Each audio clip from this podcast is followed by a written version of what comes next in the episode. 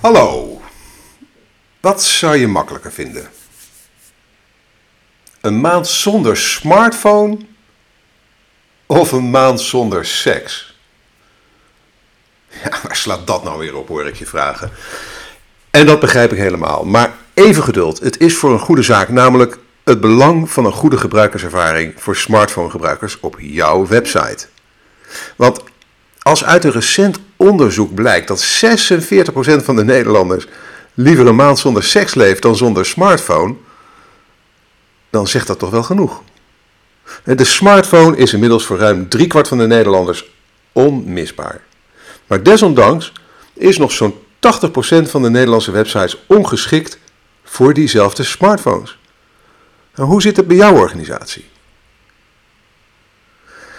Nou, bij MediaWeb vinden we, uh, het zal je, als je dit vaker naar ons luistert of onze blog leest, zal het je niet verbazen. Maar wij vinden uh, responsive webdesign doorgaans de beste oplossing. Daarom zet ik in deze podcast de voor- en nadelen van responsive webdesign voor je op een rij. En eerlijk gezegd is deze podcast gebaseerd op een blogpost die ik schreef op 6 mei 2013. En die ik up-to-date heb gemaakt met nieuwe voorbeelden, extra informatie, een poll en dus deze podcast. En die heb ik gepubliceerd op 9 juli 2015 met de titel Hoor je er zonder responsive website niet meer bij? Mijn naam is Erik van Hal, oprichter en eigenaar van MediaWeb, het internetbureau uit Noordwijk dat is gespecialiseerd in responsive webdesign en e-commerce. Heb je behoefte aan een mooie responsive website of webshop? Neem dan zeker contact met me op voor een vrijblijvend kennismakingsgesprek. En mijn contactgegevens vind je uiteraard op de website mediaweb.nl. Nou, laat ik dit verhaal beginnen met een bekentenis. Ik ben verslaafd. Als ik morgens wakker word, is het het eerste dat ik doe. Ja, nog voor mijn eerste kopje koffie. En als ik ga slapen, is het het laatste wat ik doe. Ja, ja, ja, ja. Zelfs nog daarna. En daartussenin doe ik het denk ik wel zo'n 150 keer. Ik heb al vaak geprobeerd te minderen, maar uh, het lukt me niet. Ik val telkens weer terug in mijn oude gedrag. Ik ben verslaafd aan mijn iPhone. Oh man, ik werk om de haverklap en blik op het scherm.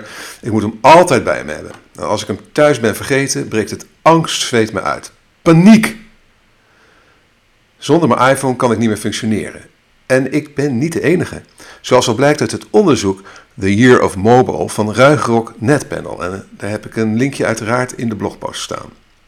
Want daaruit blijkt onder andere dus dat anno 2014 nog maar weinig Nederlanders hun smartphone een maand zouden kunnen missen.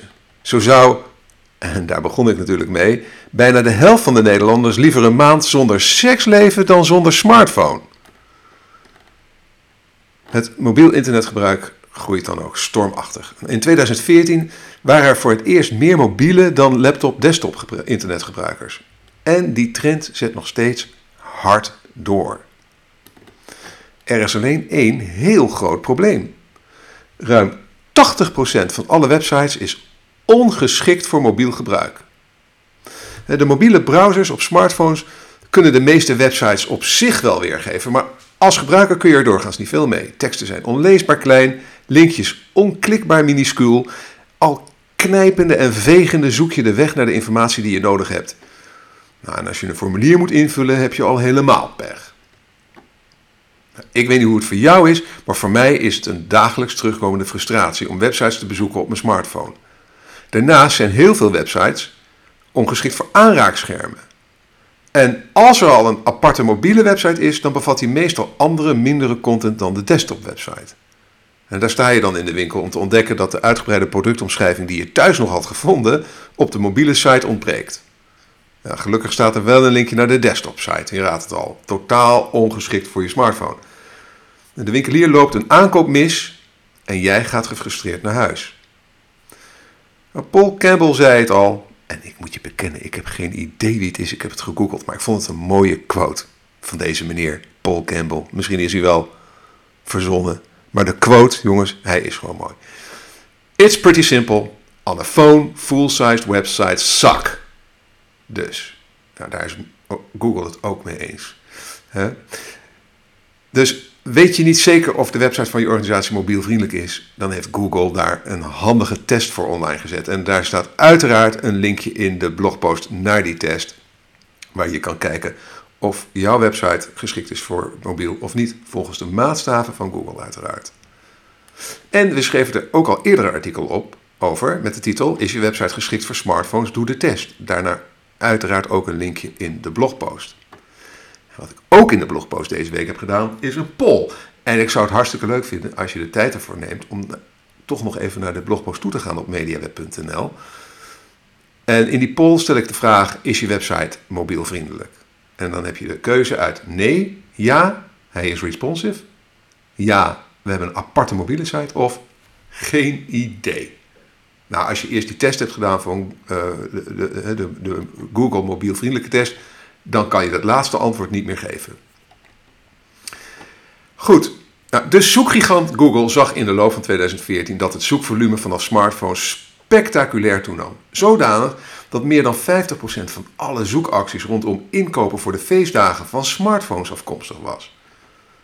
Daardoor werd het Google in november 2014 echt menens in de strijd tegen websites die niet geschikt zijn voor mobiel. Vervolgers van deze blog, en uiteraard voor jou als luisteraar van deze podcast, zal dit geen verrassing zijn. Op 21 november 2014, ja, toen hadden we het er al over, hè, toen zonden we het al uit, dat Google wereldwijd het Mobile Friendly label ging uitrollen. In Nederland uh, gedoopt voor mobiel. En op 21 april 2015 kwam Google met een ingrijpende update die mogelijk, als, mogelijk een enorme impact heeft op de mobiele vindbaarheid van websites.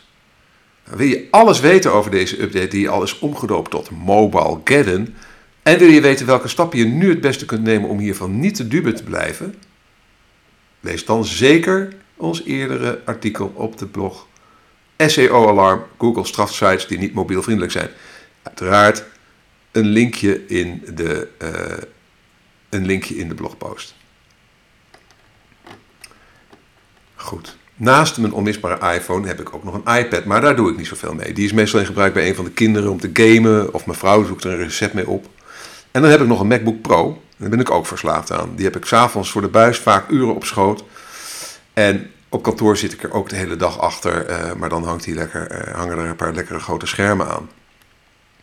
Nou, wat zou het geweldig zijn als ik op al die apparaten dezelfde gebruikerservaring heb en dezelfde informatie kan vinden. Dat ik een zoektocht op mijn telefoon begin en op mijn laptop afmaak. Klinkt dat als een utopie? Nee hoor, de oplossing is dus een responsive website. Maar wat is dan een responsive website? Nou, een responsive website is een website die zodanig is ontworpen dat hij zichzelf aanpast aan elk denkbaar scherm. Van een kleine smartphone via verschillende maten tablets, laptops met retina-schermen tot grote desktopschermen en smart TV's. Ja, en daartussendoor fietsen tegenwoordig ook nog uh, de zogenaamde phablets en nou ja, wat Apple en Samsung allemaal wel niet verzinnen. misschien dat je, dat je zelfs wel websites kan bekijken. Ik denk niet, op dit moment nog niet echt. Maar goed, je weet niet hoe het zich ontwikkelt op eh, de nieuwe Google Glass. of misschien zelfs, er zijn al kleine websitejes voor de Apple Watch. En wat dacht je van een gigantische OLED-tv met internetverbinding? En straks misschien wel de dashboard van je auto, de display van je koelkast. Nou, wie weet wat ze nog allemaal gaan verzinnen. Nou, de website van MediaWeb is ook responsive opgezet. Uiteraard, dat was de eerste responsive site die we bouwden in ehm, het voorjaar van 2013. Maar als je er eens een keertje naartoe gaat, dan kun je ook gewoon kijken wat het is door het scherm, het scherm de, uh, te verkleinen, door het smaller te maken. En dan zie je hoe de website reageert en de, en de, de inhoud herverdeelt, zodat het op elk scherm optimaal wordt getoond. Eén website, één content management systeem, één keer je content creëren, één merkbeleving op alle platforms. Klinkt eigenlijk te goed om waar te zijn, vind je niet? Nou, er zijn wel valkuilen waar je rekening mee moet houden. Daarover zometeen wat meer. Maar mits goed uitgevoerd is een responsive website dé oplossing om al je content toegankelijk te maken voor alle denkbare gebruikers. Wanneer dan ook. Waar dan ook. En op welk apparaat dan ook. Een mooie quote van Forbes. The best ROI comes from fully integrated marketing programs. It's hard to fully integrate when your website is a convoluted mess of versions for different devices or worse, a single version that renders poorly on different devices. En dat schreef Forbes al, ook al een paar jaar geleden. Hè? Maar dat de ROI, de return on investment, van, uh, uh, komt tegenwoordig van goed geïntegreerde, volledig geïntegreerde marketingprogramma's. En dat is verdomd moeilijk te doen als je allemaal verschillende uh, rommelige websites hebt van, met verschillende versies voor verschillende apparaten. Hè, of één website die het gewoon slecht doet op allerlei apparaten. Een responsive website is bovendien een goede investering. Want naast de genoemde voordelen van toegankelijkheid op alle denkbare apparaten, bespaart een responsive website op termijn ook veel geld. Je hebt namelijk maar één CMS nodig. Je hoeft je content maar één keer te creëren en maar op één plek te onderhouden. Statistieken bijhouden en interpreteren is een stuk eenvoudiger voor één website dan verschillende websites en apps. Met een responsive website houd je dus veel beter zicht op de prestaties van al je online inspanningen in minder tijd. En mits goed opgezet hoef je ook niet meer elke twee tot drie jaar een hele nieuwe website te bouwen. De investering in een responsive website kun je dus over veel meer jaren afschrijven. De investering in een responsive website verdient zichzelf dan ook gegarandeerd snel terug. Responsive webdesign is niet voor niets een van de belangrijkere aspecten van ons principe van de duurzame website. En uiteraard een link in de blogpost met meer uitleg over wat we daarmee bedoelen. En een responsive website is ook beter voor je vindbaarheid in zoekmachines. Google beveelt responsive webdesign zelfs nadrukkelijk aan. Als voordelen van responsive webdesign geeft Google onder andere het houdt je desktop en mobiele content op één enkele URL, wat makkelijker is voor je gebruikers om te delen en naar te linken en voor de algoritme van Google om je content goed te indexeren. Google kan je content efficiënter ontdekken, aangezien wie je pagina's niet met de verschillende, uh, aangezien we je pagina's niet met de verschillende Googlebots hoeven te indexeren om alle content te achterhalen. En voor aparte mobiele sites gebruikt Google een aparte Googlebot. Dat kan weer leiden tot duplicate content, wat slecht is voor je ranking. Maar, zoals ik net al aankondigde, er zijn ook valkuilen bij de implementatie van een responsive website. Ten eerste is er het risico dat een responsive website die niet doordacht is opgezet te zwaar is voor mobiel gebruik over een langzame mobiele verbinding. De mobiele gebruiker laat in dat geval wel alle onderdelen van de complete website, terwijl hij die lang niet allemaal nodig heeft. Een websitebouwer die weet wat hij doet, zal dit ondervangen door gebruik te maken van Progressive Enhancement. En daar staat uit een linkje in, eh, in de blogpost naar een Wikipedia-uitleg over wat dat precies is, uh, Progressive Enhancement. Maar ook in het artikel Adaptive plus Responsive Web Design, waarnaar ik ook link in de blogpost, uh, daar leg ik ook uit hoe dat werkt. Ten tweede kan de visuele hiërarchie van de content op een smartphone verkeerd uitpakken als de ontwerper daar niet in het bijzonder rekening mee houdt. Dit, kwam, dit overkwam Starbucks met een eerste responsive website. Het belangrijke calls to action verdwenen heel ver uit beeld op smartphones en dat kostte Starbucks behoorlijk wat omzet. Ten derde is responsive webdesign volop in ontwikkeling. En dat betekent dat we voorlopig nog het nodige leergeld betalen.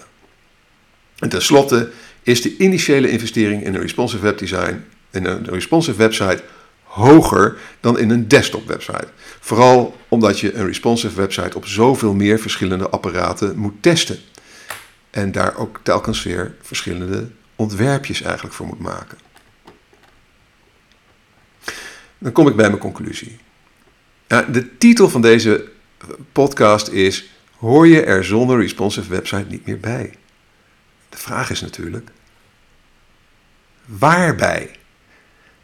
Als je website nu nog steeds niet responsive is, ja, dan behoor je nog steeds tot de meerderheid. Nou, dat zou je geruststellend kunnen vinden. want het aantal responsive websites in Nederland ligt nu zo rond de 10 of 20 procent. In ieder geval een kleine minderheid. En volgens Sturgeon's Law, linkje in de blogpost naar de Wikipedia-uitleg, is 90% van alles wat er wordt gemaakt bagger en 10% goed. En de vraag die je voor jezelf moet beantwoorden is dus simpel. Wil ik bij die 90% horen of bij die 10%? Nou, daar wou ik het mee afsluiten. Bedankt voor het luisteren. Als je graag op de hoogte blijft, schrijf je erin op onze nieuwsbrief via bit.ly slash mediaweb-nieuwsbrief. Je kunt dan bovendien gratis deel 1 van mijn e-book Online Marketing Checklist editie 2015 downloaden. En helemaal van deze tijd volg ook mijn webwalks via de livestreaming app Periscope op iOS of Android. En de Periscope-handle is hetzelfde als onze Twitter-handle en die is @mediawebnl. Nou, als je met plezier hebt geluisterd, laat dan een review achter bij SoundCloud of in de reacties onder de blogpost op onze website. En alvast weer heel erg bedankt en graag tot de volgende keer.